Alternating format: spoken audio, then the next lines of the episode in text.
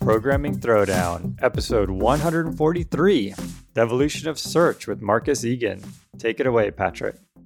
Welcome to another episode of the show, everybody. It's kind of crazy watching the ticker on the episode count go up and up. I always forget how many of these we've done. It's too many now. Uh, we're excited to be here with Marcus. Marcus is the staff product manager for Atlas Search at MongoDB. Welcome to the show, Marcus. Thank you. Happy to be here though we were doing a little bit of pre-show recording, I know we kind of hinted at that sometimes. We already got pretty excited. Marcus was uh, uh, helping us understand search, something that personally I've you know, already knows like Google, right? Search engine, but uh, even though I've done database stuff before, my search always amounts to like equals equals checks, and even getting those wrong because uh, it turns out, yeah. Anyways, it's difficult. So I'm excited to learn some stuff today, and I'm glad Marcus is here to help us through this. But before we dig into that, we always like to ask people kind of how you got into tech, your story, kind of like, you know, origin story, Marvel superhero, whatever it wants to be. It can be kind of boring. It's all right. But like, Marcus, how'd you kind of like first get into tech? Was there like a moment you remember as like, this is the first time I got excited about computers or programming or? Yeah. Yeah. Like, uh, when I was about 11 years old, I was like taking apart for the fourth time my family's desktop computer just like opening it up. Like I got some tools, waited till my mom was gone from work, at work and my dad was cooking, and I started unscrewing like the panel. It was a Compaq computer. I remember like it was yesterday.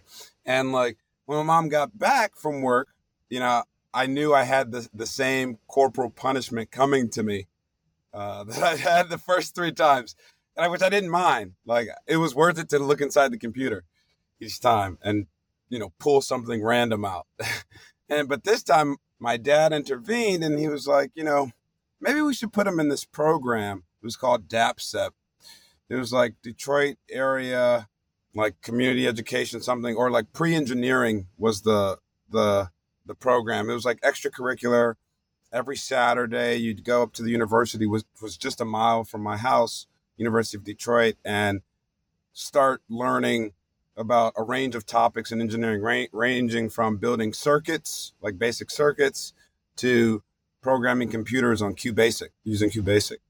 Uh, so that was certainly my first time when I was like, okay, this isn't random. There's some logic to this. It's actually pretty cool. And, and you know, one thing led to another. There was a an extracurricular class. Well, my brother was studying computer engineering at first, and I would like look through his books with bewilderment and uh, curiosity. Then my girlfriend, I mean, all we did was hold hands. We were 14. she like forced me to go to like web development with the calculus teacher in high school. So I went to his class and I was like, I mean, this stuff just clicked with me right away.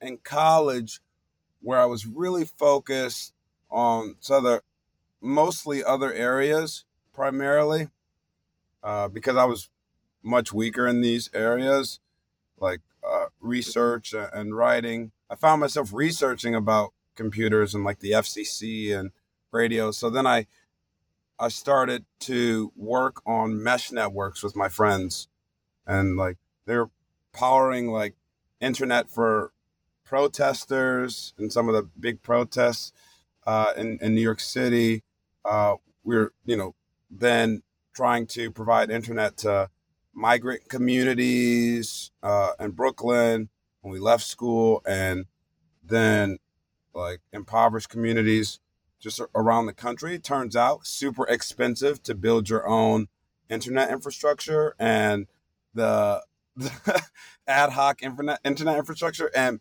it would be a challenge today. There's a lot of cultural inertia to go out and say maintain like invest in the hardware and then invest in the maintenance burden of maintaining a node in a mesh network. I think one day that will be important in certain regions in the United States, particularly like rural regions, but there's many areas in the world where these sort of networks exist. But like going from the web development to the networking stack really sort of gave me a, a, a well-rounded foundation and, and like the QBasic.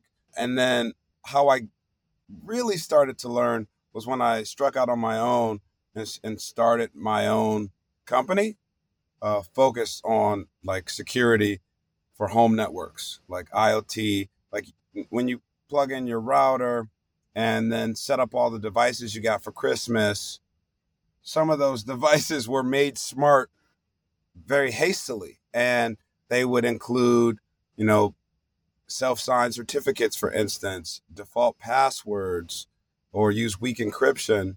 And like your network is only as strong as the weakest link.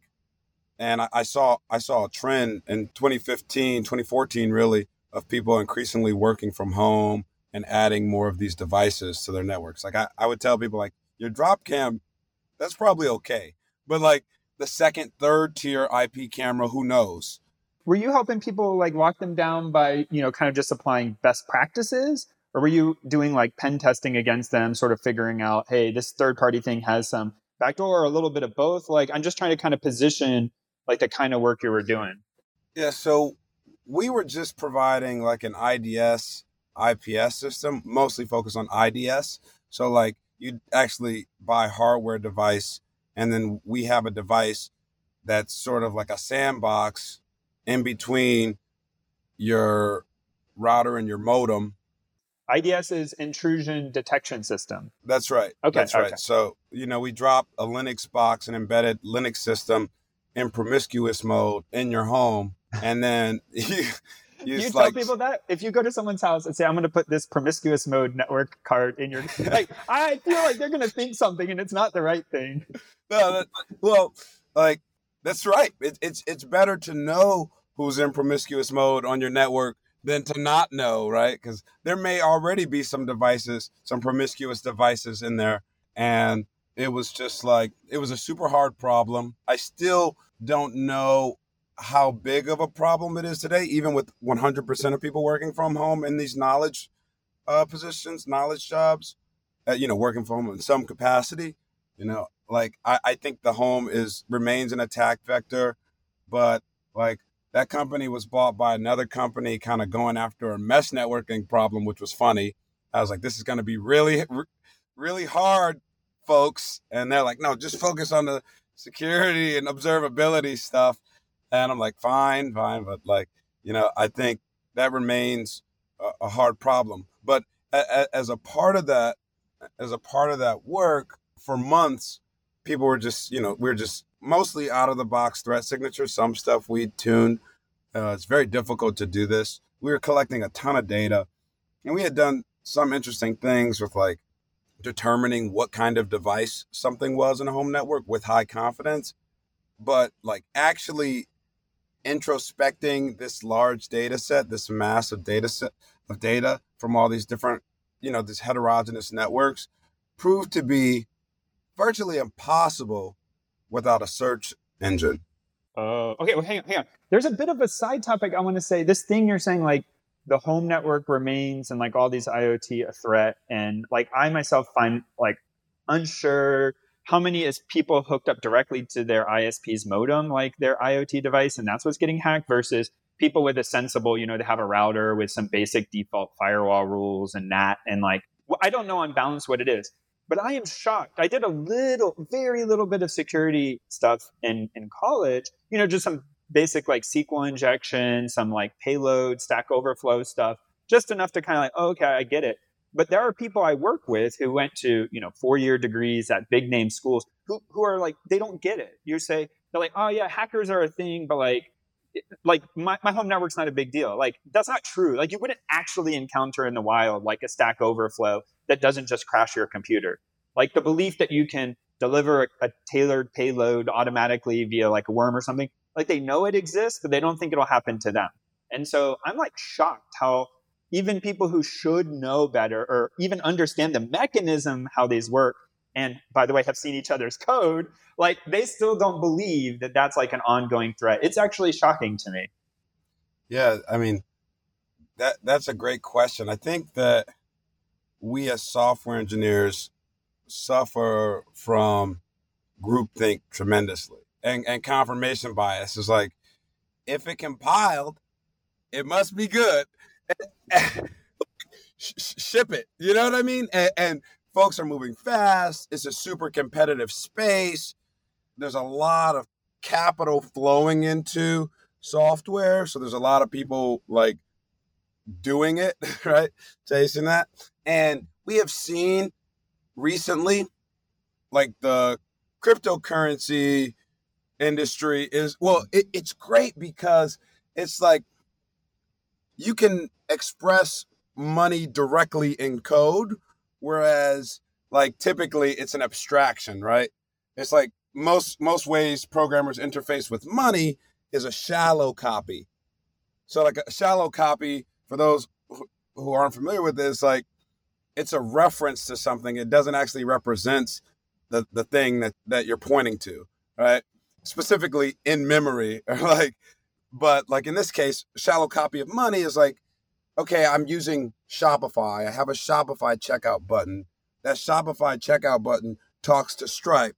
That Stripe API talks to First Data or some PayFac, and that PayFac talks to some mainframe stood up in like the 1960s. Who knows what what that's running? Somewhere in Atlanta, probably. And, and with like the cryptocurrencies, what I found so fascinating from a security standpoint is you can point to, and I just started learning Solidity early this year, like my for the second time. This time it, it was Ethereum, a lot easier. Ethereum's programming language. Yeah, Solidity powers the EVM or allows you to you know interface with the EVM. That's right. Ethereum virtual machine. And like what I found so interesting and profound about it, and I'm assuming this is how it is in all of them. I don't, my knowledge is limited there, admittedly, is that you can point directly to value. It's like a deep copy that you're like, that this money exists really in the world. It can be spent for like goods and services and that's in your code. And so the security mishaps, the mistakes, that are inevitable to happen in all software impact people a lot faster. In the case of that, there's like some folks working on like these bridges between two chains, and that's a super risky endeavor that I'm staying away from all the way. And like people lose 400 million and it's gone right away. And people feel that, they know it. They know it, which is important to me for security because if you look at the target hack, you know, you might remember that big tar- Target fiasco, 2014, maybe 2013, where the HVAC system, uh, the customer, I mean, uh, a contractor was debugging the HVAC system. Their home network was compromised. Their VPN credentials were compromised. Folks, a command and control server somewhere was able to then skim credit cards because it was on they were on the same network as the HVAC system for whatever reason. I'm sure that person isn't employed by Target anymore. Not not the HVAC person, they probably still are. The person who put those on the same network. You know, like once the, the once those credit card numbers were taken and those uh, credit cards were used, there was a charge back to Target. Like the customer, the credit card user is just like, hey, wait a minute, these aren't real. Like, or like how did they get my information you know is it because of target target was the last place I, I, I bought something and then all this stuff showed up so like you can see how it's a little convoluted to the consumer the end user of these computers like what was really at stake for me whereas eh, eh, like it's going to become more real for for people today because of the connectedness in, and the cryptocurrency realm. And I'm talking about not using exchanges. That's different. That's more like what we're used to. But I'm saying like like having a wallet and storing the primitives. Yeah, I think the interesting two things I would say, like from from listening to that about cryptocurrency, which we reference obliquely all the time because it's a hot topic. But I'll say that this thing you mentioned about bridge is is the interesting part too. Is you don't need to put a bounty on them because the bounty is already there. Like the money is already there. So like there are people financially incentivized game theoretically to attack those things and to find the vulnerabilities and make themselves enormously rich right so like it's this very like high stakes deep copy game as you kind of mentioned like if you transfer that thing you own that thing and short of them rolling it back, which is a whole other you know thing we could talk about in decentralization. But you're right. I think that's really interesting. And the second thing is the amount of sort of game theory economics that I hear software engineers talk about. Okay, Jason, if you go back and listen to the show, 10 years has been talking about economics and his curiosity. But like now, I feel it brings those things a lot more to the forefront where people are engaging in a broader space of society than just I write my program, it compiles, I do my web thing, and I go home. And I think outside of startups, people in big corporations, which I'm included, you can sometimes shelter yourself that you just write your code and it's this little, you know, widget in the big thing. And I think in cryptocurrency, uh, whatever, not it's good or bad net, but like this fact that software engineers think more broadly about societal impacts, I think is a good thing. I think like what will happen will happen, but that broader thinking, uh, I think is net good. Yeah, they also they um NeurIPS, which is a, a conference for uh for um, neural networks and AI and all of this. They actually forced uh, or not forced, but they they put in their spec that you um uh, all the submissions to NeurIPS had to have a section on societal impact. And so uh, it's really kind of bringing it to the forefront. So, I mean, something everyone has to be aware of now. Yeah, I think that's so prescient, right? Like, people still want to talk about like cybersecurity and computer security, network security as like this specialized thing. Today, in 2022, the vast majority of crimes are committed online the like way more pervasive than you know armed robbery ever was right it's just because you can automate it you can scale it out on on these hyperscaler cloud infrastructures yeah have you seen the meme about that there's this meme where uh, it says uh, organized crime in the 1920s and it's these uh, you know sicilian gangsters with the bowler hats and everything and it's like organized crime in 2020 is just a call center. Oh.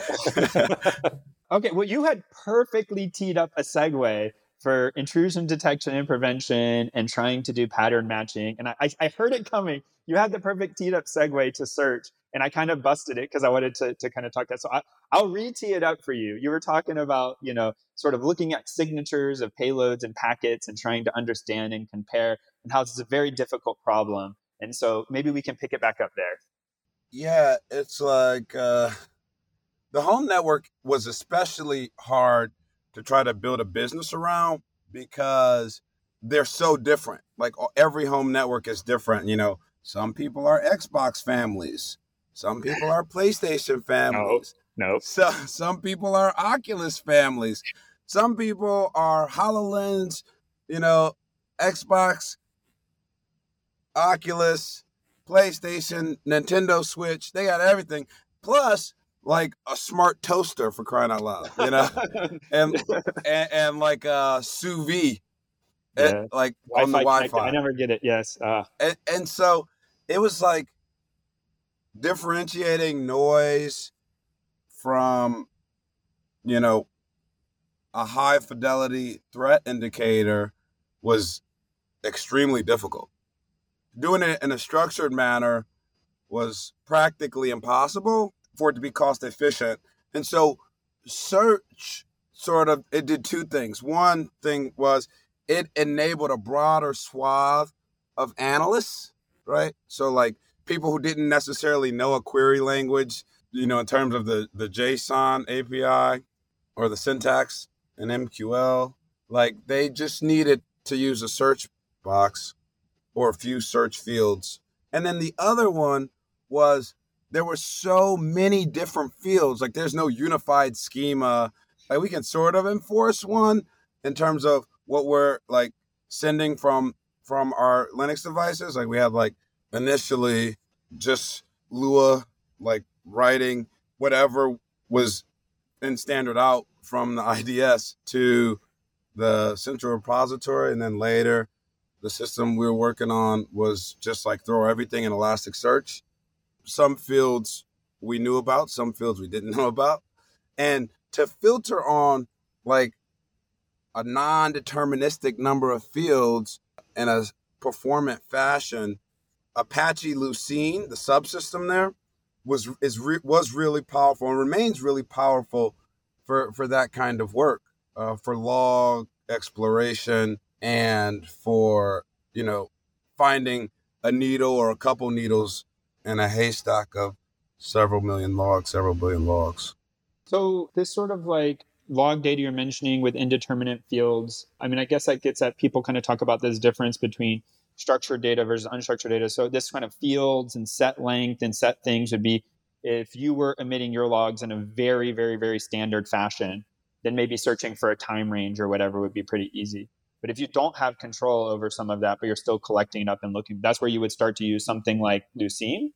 Yes, I would say so. But like even even if you structured it, if there were a lot of different combinations and you wanted to give access to people who had like a long list of things they could li- look for, like maybe thousands and thousands of potential search queries, then Lucene would also be good for that.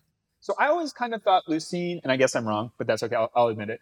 So I always thought Lucene was, I knew more sophisticated than this, but what I would say I kind of knew as fuzzy matching, which is like I put in a query term, and rather than this equals equals thing, like I was mentioning in the beginning, which is how we all kind of start, like it was doing something a little bit more and a little bit fancy. Okay, a lot fancier. But what you're saying is is something more than that. Maybe it does that, but it also does this like more free form text that you can input and sort of going over across the different fields of your data. Yeah, that's right. I think the fuzzy matching is an important point though, because it goes back to like letting more people, like a broader uh, user base of analysts in this case, maybe, or SOC employees, security operations center employees, like search. And uh, that's because Lucene implements uh, the Damerau Levenshtein edit distance algorithm for determining in a performant manner if token is an edit distance of of less than or equal to two away from what exists in your corpus or your search text, like your collection. If it's less than or equal than two, it can quickly correct that query to find which what you intended to type. That's how the fuzzy works. So like say you have a list of companies based in the Bay Area, maybe a few thousand companies based in the Bay Area, and Google is one of them, but you're on your phone and, and maybe your fingers are fat like mine. So you type G P P G L E. If you change one of those P's to an O, that's an edit distance of one. We've made one edit. You change the other one to O. Now you're at two. You've maxed out, but you match Google now. And so that's something that Lucene does out of the box. It's pretty good at that. Uh, I haven't seen, you know, any other system as widely spread, as widely used rather for that purpose. I guess now we're sort of shaping up like the field of search. I guess we're kind of entering that. Like if we have like a database and maybe people have seen like a SQL query where you're not going to be able to say like I want rows which equals Google and it matched GPPLE, right? So we're already talking about like one layer of more sophistication where you're sort of like let's just call it row scanning, like going through every row and looking for stuff. But I guess like some of these things you're saying could be done there row scanning, but also you needing to do sort of some kind of pre-indexing and sort of it, and it feels like this is where we move from like a programmer doing something else who tacked it on and is trying to find something to a, a, sort of like let's call it like a field of study, like something more sophisticated in, in building up the systems. Do I kind of have that space right? Like I'm not sure how do people who do search like kind of talk about search? Yeah, I think that the way people talk about search that do it often talk about the the differing index types. So like B trees have been around for a while, and those exist in databases and they allow you to pinpoint you know a row based on a field and some matching criteria pretty efficiently pretty fast inverted index kind of turns it on its head where like you're looking through a bag of words uh, and you're trying to find all the documents in a collection all the documents in an index that contain some word.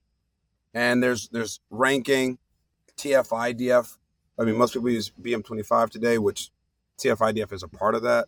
TF-IDF is that's referring to term frequency over inverse document frequency. So you can think about if Marcus appears in one document in a 1000 document corpus, but Marcus appears several times in that document, that document is going to be surface higher than any, it's going to be the only document surface because Marcus appears there and many times. But if Jason appears there, but also appears in another document, maybe the Jason document, like about you, like so you appear in this document as the co-host of a, a show that I appeared on, my in the Marcus document, but you appear in the Jason document many times, and you search for Jason. The document where you appear many times will appear first, and then the Marcus document will appear second because you appear more in that second document, and it's about document frequency. But like the the word the would not like would not be a strongly ranking keyword or search criterion for either of us because the inverse document frequency, like it's punished by the fact that it's in every document. And so most people will pull that one out in most use cases uh, because it'll be categorized as a stop word. Mm. Oh, so this is now, okay, in the, I have no idea what year, but like early search browser, search engines, let's say, which you go to website, you type in your looking for documents. I guess in this case, those would be web pages and you end up with those people at the bottom who would put like the same word repeated like a thousand times in the same color as the background of the web page or whatever. This is what they were trying to game is they were trying to make a certain word appear far more often in their web page so that it would go up the search results. So okay. I, I, see oh, now uh, that's very interesting. And when you say stuff like stop words and, and we're like Marcus and, and we were talking about this a bit before, but it kind of gets into a little bit understanding the structure of people's language, like people talking normally into this, well, typing normally into the search box rather than sort of curating what they're searching to what they think is in the documents. So, like as a programmer, if I was going to search something programmer, like I would type in a very specific enum name or something. But here we're saying if people are using the word the, they're kind of talking normally. They're just sort of writing what they would say into the search engine. Yeah, and I think that gets at what I think is the heart of search, what drives so many people to search and, and makes it so compelling to me. What many people hope for, some people don't explicitly don't want this, what many people hope for is that computers can embody many human characteristics so they can help us with things. Like I don't want to paint my room. I want my computer to do it. I don't, you know, one of them, you know, uh, I don't want to do my homework. I want my computer to do it. I don't want to cook dinner. I want my computer to do it. Uh, I don't want to drive. I want my computer to do it. And so, like, it's no coincidence that, like, the leader in autonomous driving is Waymo, which is a subsidiary spinoff at this point, spinoff of the largest search company in the world, right? Or computer vision, which also came out of search. It's because with search, you can interface with the computer in a way that you interface with humans day to day. What makes humans so special is the ability for us to communicate. That's what I hear anyway. So like maybe we could improve our communication, but like in a world where you can talk to your computers and get uh, like meaningful responses it is really powerful and at the heart of search. Alexa, Siri, they're both powered you know, to some extent by Lucene. Today's sponsor is Mergify. Mergify is a tool for GitHub that prioritizes, queues, automatically merges, comments, rebases, updates, labels, backports, closes, and assigns your pull requests. Mergify features allow you to automate what you would normally do manually. You can secure your code using a merge queue, automatically merge it, and many more features. By saving time, you and your team can focus on projects that matter. Mergify can coordinate with any CI and is fully integrated into GitHub. They have a startup program that could give your company a 12 month credit to leverage Mergify. That's up to $21,000 of value. Start saving time. Visit mergify.com to sign up for a demo and get started. Or just follow the link in the show notes. Back to the episode. Okay, so does Lucene help there? So when you say this, uh, I'm going to mess up the letters T, F, I, D, F, and you're sort of saying, like, I'm taking the words written, maybe you allow for edit distance. But now when you start to say, like, we talk as humans and communicate, I start to think like meaning or semantics or like I'm saying a term and the thing that I want may not actually even contain the words I typed in. Yeah, I, I think this is such a good question because I, I think about it all the time. We talk about it internally all the time uh, here at my, my company and and on our team. And that is like inferring human intent and, and inferring customer intent, user intent. It's a bit of a dark art, right? You you have to know something about that person to know where they're coming from, like their perspective, right? So what what makes surfacing this data for a user that's relevant to them before they even know what they're looking for? That's kind of what you're talking about. It's like find something based on criteria that doesn't even exist in the corpus. Is it's all context driven, right? So if you ever go to like Safari for the first time, or if you're paranoid and only use incognito, like they'll ask you, do you want to allow Google to know your location? And it's interesting. A lot of people, most people are going to, I mean, say allow. Some people are going to say don't allow.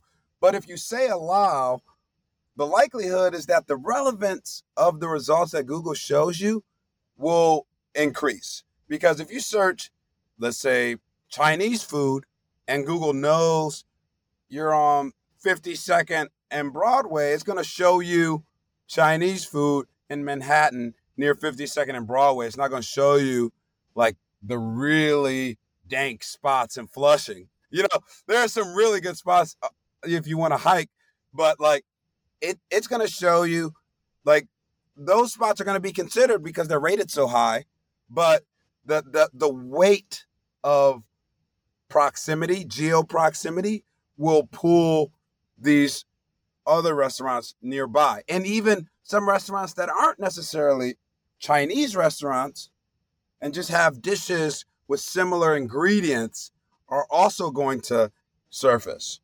So so to like riff on this because I think I thought about this before too is like if you typed in Paris bakery and the search engine knows nothing about you, should it show you like bakeries in Paris? Probably. Like probably like without knowing anything about you, it should go to Paris and find whatever using all these things you said, like give you bakery results.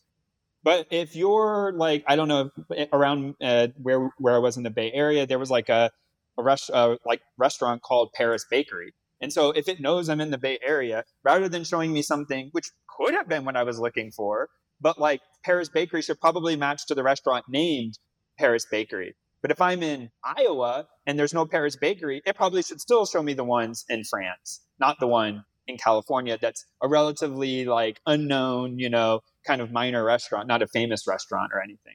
And so I think that dynamic you point out is like really interesting. Like it's more than just knowing at a human level that like these words mean this thing, but that meaning isn't universal. A human at a certain time in a certain place saying those words means something different than another human in another time in another place. Yeah, that's right. And like, I think a lot of people think about search in the context of Google, which is like a generalized search engine, kind of, you know, sort of like Bing. I, I, I haven't used Bing in several years, but like, I think Bing's still out there. okay, there. you can admit it. Yeah. Like, the problem changes if it's a domain specific search. So if you're building a search for your application, right? Because Paris in a restaurant search app or a recipe search app or you know something like along this line or even a movie search app paris might be a synonym for france or parisian which or french. And so then paris bakery also means france bakery and french bakery. And for sure there's many french bakeries everywhere because the pastries are or anywhere that know? serves croissants. Yeah. yeah, right, right. But there still are, you know, French bakeries, even Parisian bakeries in places in the United States, and obviously all over France and and Paris. I was just going to say, so maybe if we think about like, you know, I'm an engineer, I'm building my my program, I start to collect a whole bunch of data. You know and i want like you said either users or analysts need to be able to interact with all the data i'm gathering. I, I guess i should have picked a specific example but i didn't. And and sort of i know something about my domain. I know i want to allow this sort of semantic kind of searching to take place and fuzzy matching and really empower people to to interact and surface results that they want from my specific thing how do I go like what is the what is the trajectory I would normally go along? So first you might do like a text search and SQL query. We talked about Lucene. Like what is the kind of arc of how that happens as an engineer starts to build up a, a set of things they want to search? Yeah, so so the first thing is like indexing and running your first query. Just like default index, index, run your first query, have an experience feeling it. Like I'm a big proponent of like as a product manager, really focusing on how it feels to use a product, right? Because I've been in the place and I spend 20% of my time doing this today, continuing to do this, like banging my head into a wall, like trying to really get at it. And when I do that, I get a sense of where there's opportunity to improve. So when you are setting out to build that, you need to do it. You need to bang your head really quickly, index some data, query that index, understand the output, the format of the output, the information, the metadata that you have exposed uh, or available to you. Then, secondly, you need to refine that index to to make it more suitable or useful for your use case, right? So that might include pointers to a few synonyms collections. That might include language specific analyzers like English or French to strip away the stop words and handle the diacritics appropriately. Diacritics are like those those squiggly lines under the C in Frances. Today uh, I learned. Eh, or like the accent over the A in hola. I think that's right.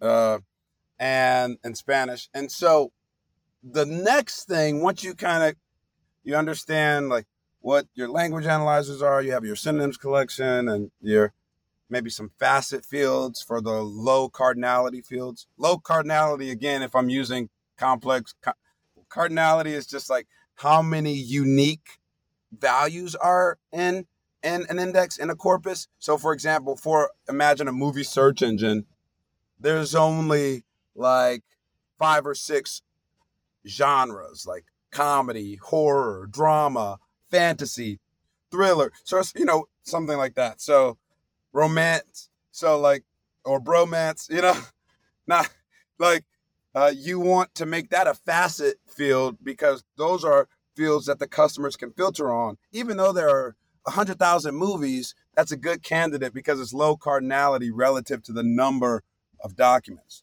to help you whittle down to what your customer help your customers find what they're looking for.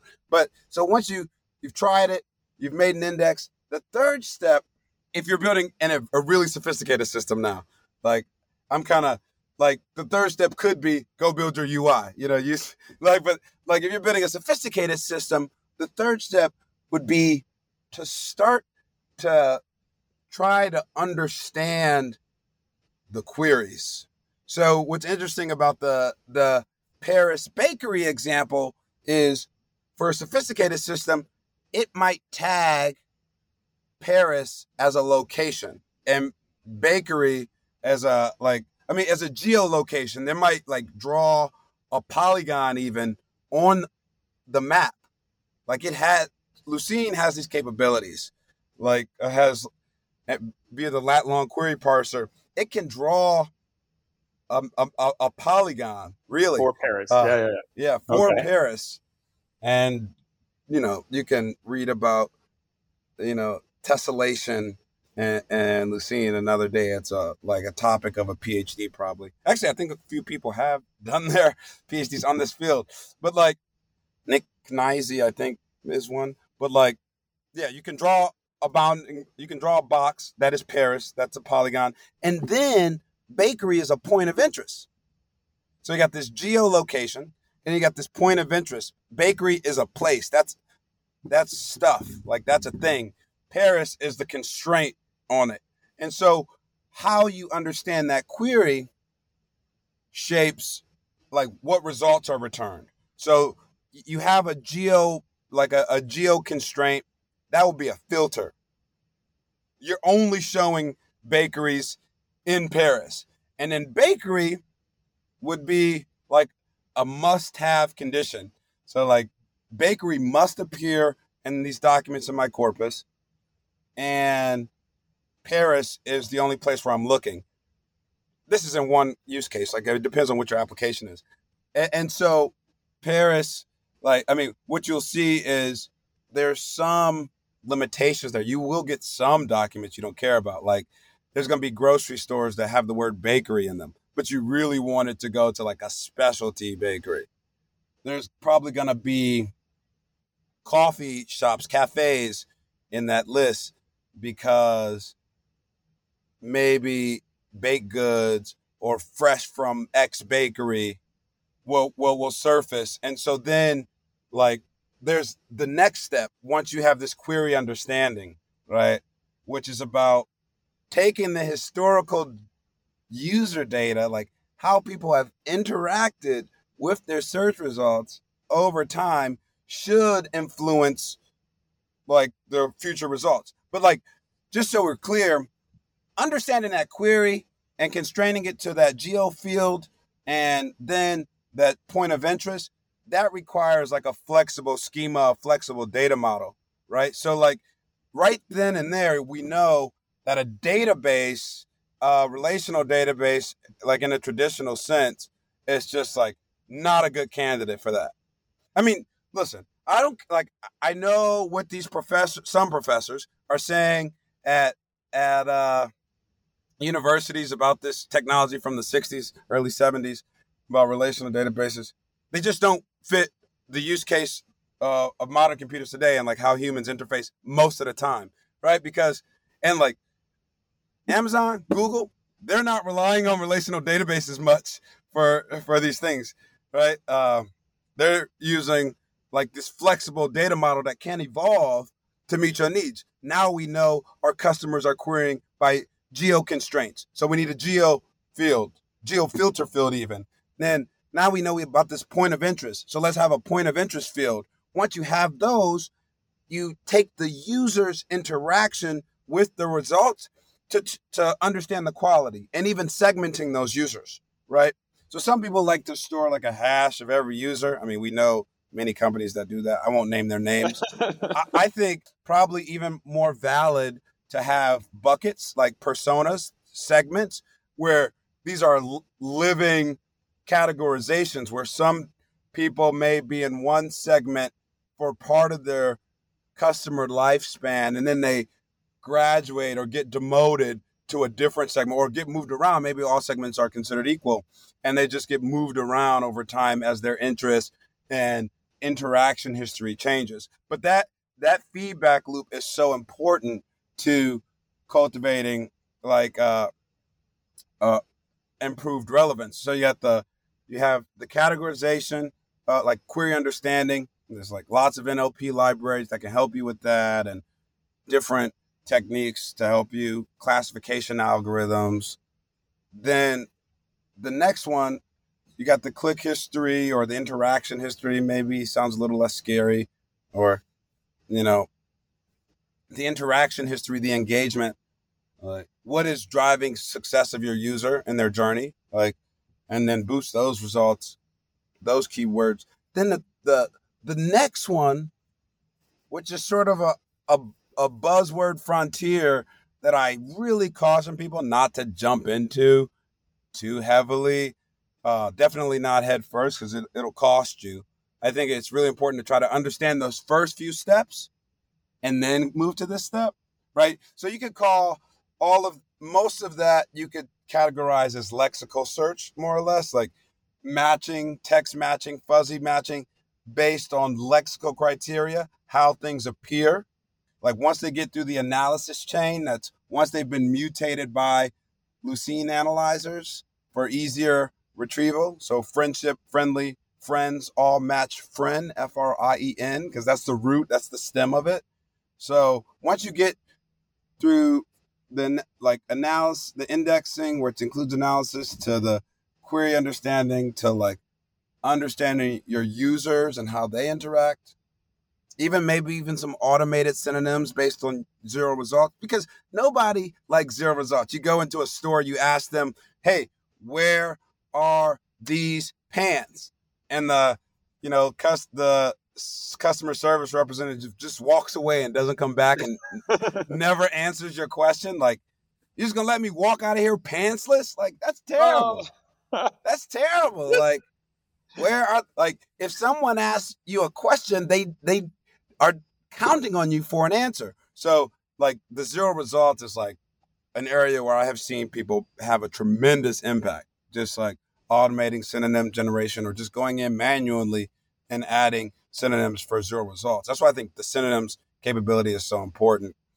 And but once you get through all of this, let me wave my hands and get everybody excited, right? It's like this era of semantic search, right?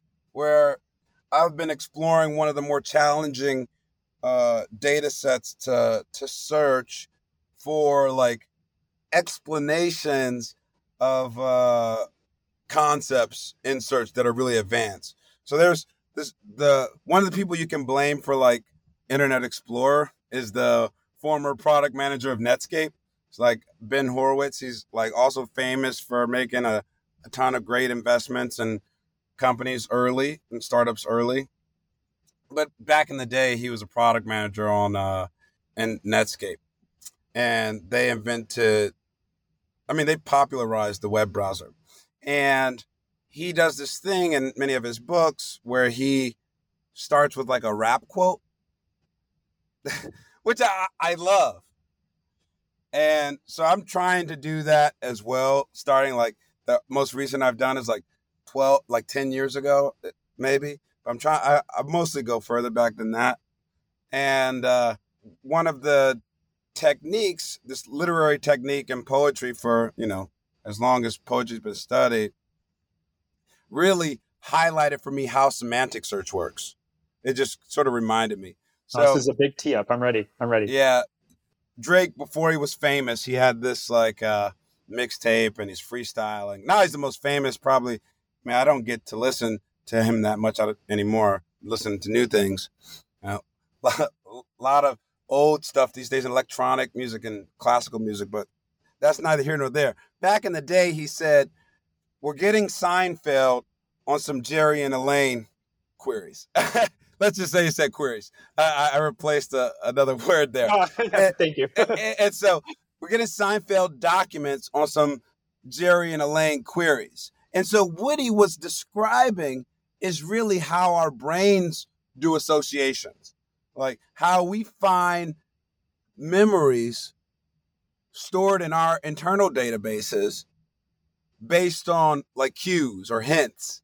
And that's really how semantic search works. It's it's really built on on neural networks to train these language models that can then tell you that when Jerry and Elaine, two first names, appear together, you may actually be looking for Seinfeld because Jerry and Elaine are two characters in Seinfeld. So they occur together a lot. Like, so you train this language model on thousands and thousands, billions of documents, really, billions of documents where humans have written text. Maybe it's scripts, maybe it's reviews, critiques, maybe it's like like search applications for streaming. You know, you have all these corpora, this rich body of text that contain both Seinfeld and Jerry and Elaine. They might even say Jerry and Elaine Seinfeld. I don't know if that's their last names on the show. I don't watch the show. But even I, when I hear Jerry and Elaine, for some reason think Seinfeld. And so that's really what semantic search is about. You know, our team is working on releasing uh, semantic search capabilities. I mean, they'll be out they'll be available uh, to users that like reach out to me.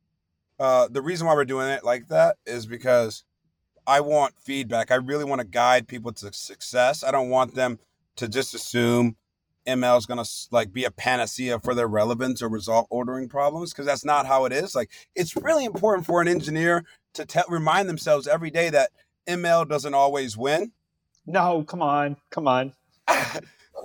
Because like um, my grandmother was about ready to, she was about ready to throw her shoe at uh, the autonomous driver uh, of a car we were in. You know, in the Bay Area years ago, we rode in the car, and it's like trying to make an unprotected left. And it's like, Grandma, Grandma, like this is the first time it's had an incident. You know, aside from like dodging like one leaf sticking in the road, thinking it's an obstruction, like this is the only thing that was really a problem. And like I struggled to make unprotected left. So let's, you know, cut it some slack. But like, you see what she does to you too. yeah, exactly. It, ML doesn't always win, but it can help. It does have the ability to, even if you you don't have to make a synonym for Jerry and Elaine should match Seinfeld. Uh, you can just have this Jerry and Elaine query surface Seinfeld. Just, just like uh, in our in our early testing of our feature using open source models. Like the thing about today, the reason why we're releasing this feature now as opposed to two years ago is I personally felt that the quality, the robustness of the publicly available language models and, and search engines had reached a point where we could reliably let customers play with and experience the power of what's called semantic search and not have to have like PhDs in data science or statistics or information science to to really benefit from from these techniques. Like there's a ton of models out there from a variety of uh, companies, and uh, we we strongly believe that the open source search engine that powers most people's uh, search applications that are using search engines, because a lot of people are still using databases for crying out loud. most people that use like uh, search engines to power their search applications, we felt like Lucene had come a long way, uh, and we we also want to contribute to it more at, at our company. So. Well, that was a great setup. So we moved through like the arc of search, and then you kind of started alluding to we and and our company. So tell us a little bit about like where you're at, what your guys' product is, and sort of like you know, give us kind of the the elevator pitch about what you're trying to do. So I'm I'm at MongoDB, and what I'm trying to do is exploit the the flexibility and cog the cognitive continuity of the MongoDB document model to enable the widest swath of people possible to build advanced search systems based on the steps I just described. I wrote this on my blog on my blog recently, like the cognitive steeplechase of working with a relational database and the throes of tables and rows. it's like it's like so you telling me I call an API, that API gives me JSON objects. Then in my programming language, largely object oriented paradigm, I'm building business logic around these objects and manipulating these objects. And then when I go to store it, I have to like effectively use a bunch of spreadsheets or file cabinets. Like that's how tables and rows feel to me. Like, you know, my company, like I made all the use in the world of of Postgres and stuff. It was like the cognitive dissonance. Like when you're a smaller company and you need to be as efficient as possible and move as fast as possible, or like or even like a personal project or like starting a new thing, like the cognitive continuity pays div- like serious dividends because I get frustrated less. It's like imagine you're writing some code. Uh, you know, you got your noise canceling headphones on, signaling to the world, leave me alone.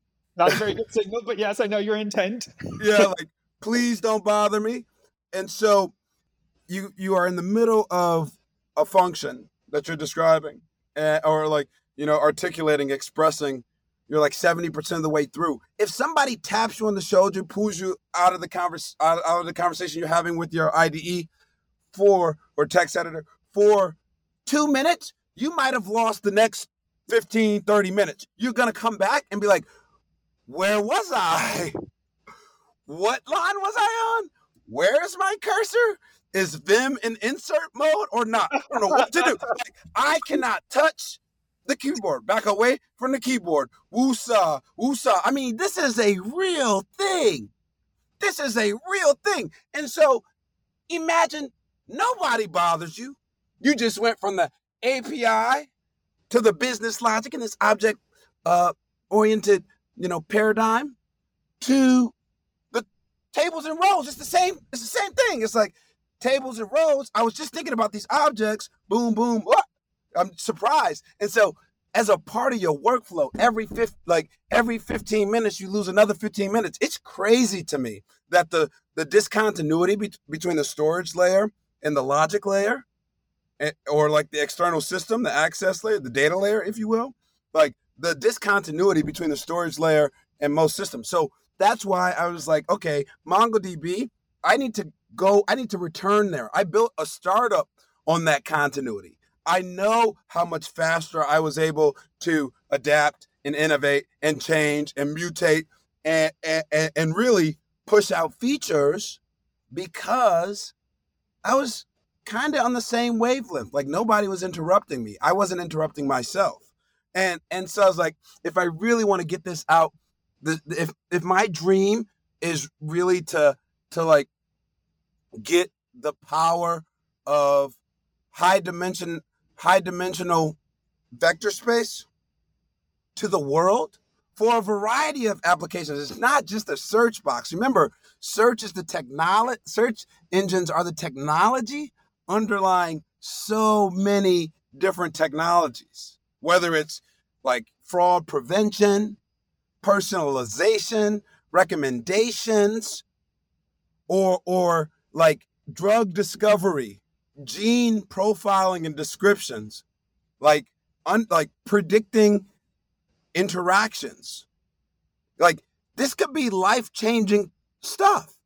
And so, like, the way I'm going to get this to the world is the path of least resistance, which I certainly see as the document model that's been pioneered by MongoDB. At this point, they're not the only ones because people have like wisened up. They they understand now, but they're certainly they built the most robust business around this value prop, and, and certainly the most robust managed service, which I think is just like it has to be managed because that's another thing. It's like, okay, if I get the document stuff figured out, if I if I have to go think about racking and stacking servers, like I feel like I'm in 2008 and like AWS isn't a thing. It's like, come on, like there are these managed services. You should use them. Like engineering is for me a quest to simplify.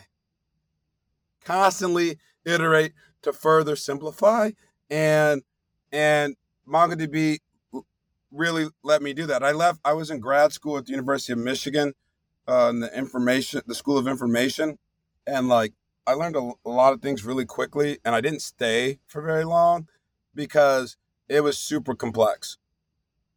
For like it wasn't like I understood what was going on, but it was like I need to go to the world and tell them you don't need to do this. Like I want some people to go to grad school. It's like, but you can like with MongoDB, if you're in high school, you can get started. Like there is a free tier in Atlas. It's free forever. If you're you're mid career, you're 40, you want to keep your skills sharp, you can go get started. You can load a sample data set for free in a managed service nearby your house. There's like 90 something regions supported all over the world. You can get started and you can create a search index with a click of a button or one API call. And then that's really powerful to me. At the end, I'll say, all set, you're done, or you're all set. And then you get a little button. You can just click it, type into the search box, view the query syntax, and you're off to the races. And so if we get all of that out the way and make that part simple for you, then you can understand or like even start down the path of, hey, I want to run every query that comes in, every text query that my users provide.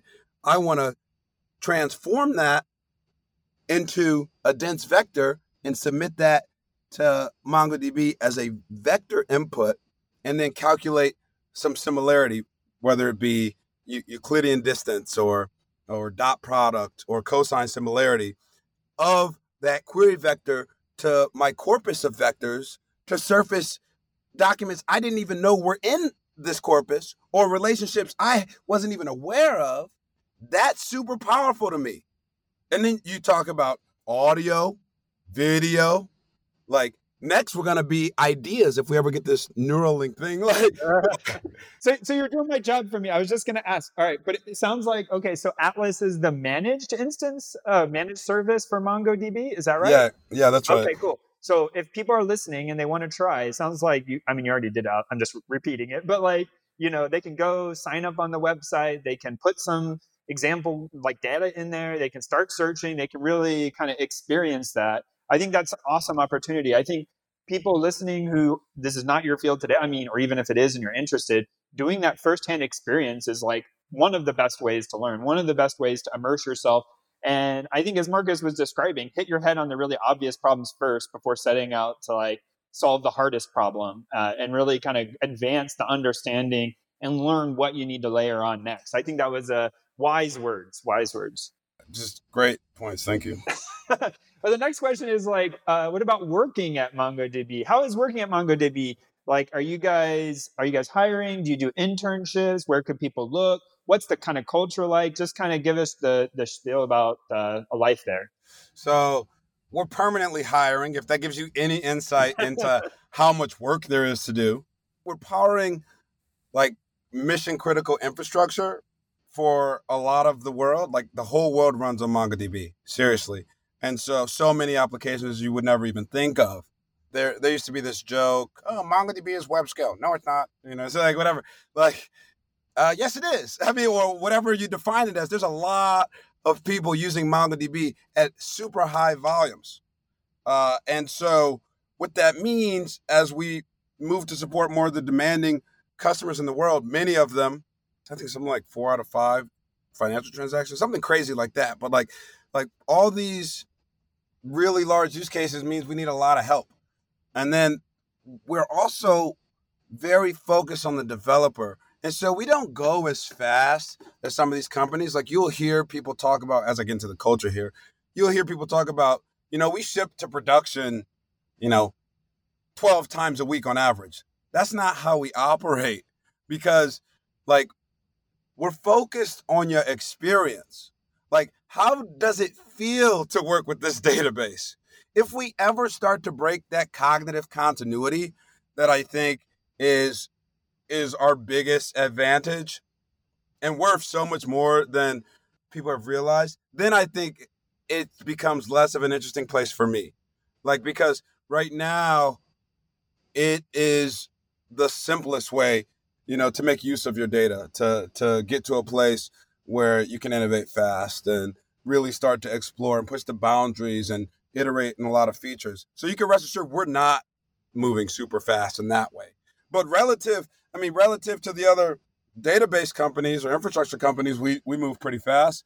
Uh, and maybe it's because we don't we have that continuity, right? Ourselves, we work with the database all the time, so we can move faster. We have like just tremendous a set of internal tools and applications powered by MongoDB, and that is, I mean, that's one of our competitive advantages. Is like we have the our people working on these systems have the cognitive continuity. It's a it, some teams lean sort of academic in nature.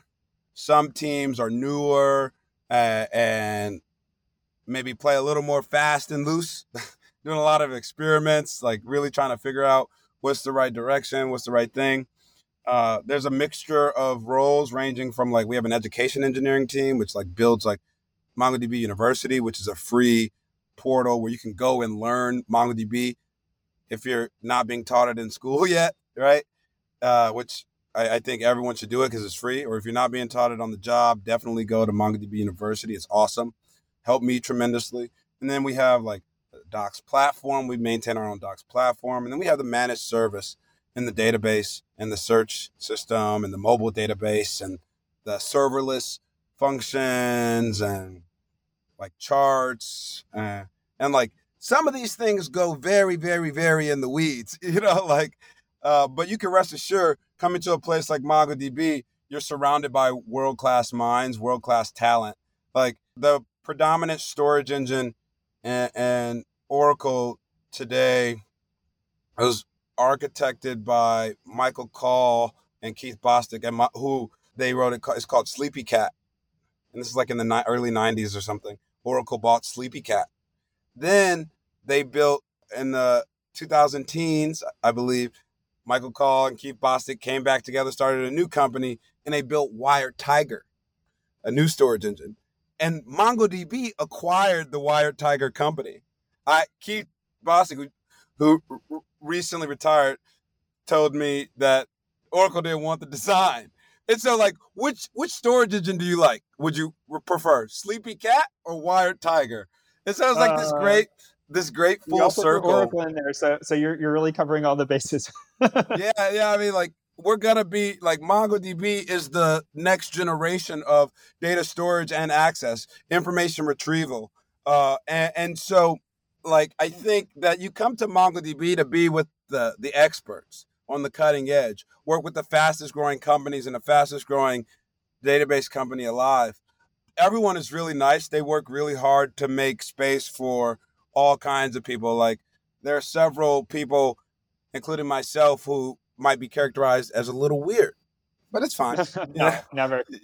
yeah, yeah. Like I spend all my day thinking, like, I mean, my brain is an inverted index at this point, and so like sometimes I surface documents that you didn't intend to surface, and like other times uh, it's exactly what you're looking for. It kind of had to be tuned, and then you know we have engineers in New York City, our headquarters.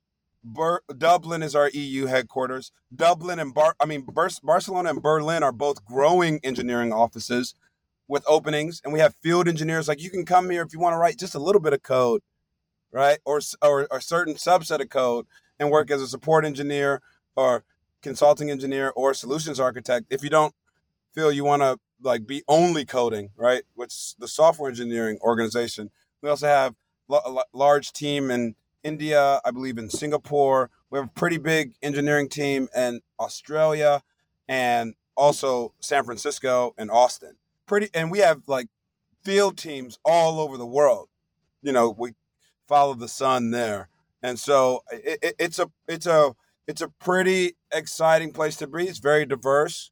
Uh, I think we're getting better in pretty much every category of diversity, and we don't just think about like what someone looks like. It's also like what's their perspective. Well, that was great, Marcus. And you know, I I think this has been super helpful to me. I mean, I learned a lot through the the podcast today. This idea you said it wasn't even like the topic of search, but this like cognitive continuity. People who work with me hear me talk about like cognitive burden. It's like kind of I feel like very similar concepts, like really helping people make sure that when they're engaged and in the flow, that this is something worth optimizing for. That making sure that whatever you're doing, users, people writing code, like making sure that you you sort of reduce the amount of simultaneous complex concepts that have to be held in your head and I, I, i'm with you there and I, I think this has been like really awesome i know the listeners are going to really enjoy hearing this tour de force really of, of search it covered i don't know probably a thousand googleable terms and you know years of study probably to get to the bottom of all of it so I, I really appreciate you coming on and i really thank you for taking time Thanks, Patrick. I really appreciate it. Thanks, Jason. Really appreciate it.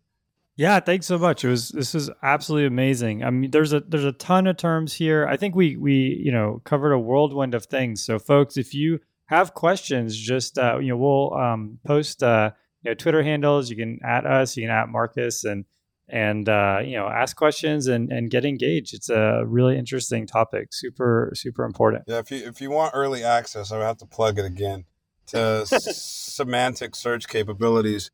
Uh, we're collecting, you know, people to get early access to to those capabilities because, like I said, we really want you to ensure that you're set up for success and that and you're not confused and that you can use it in a way that's cost effective and, and allows you to really benefit from the technology. well thank you everyone we'll see you next time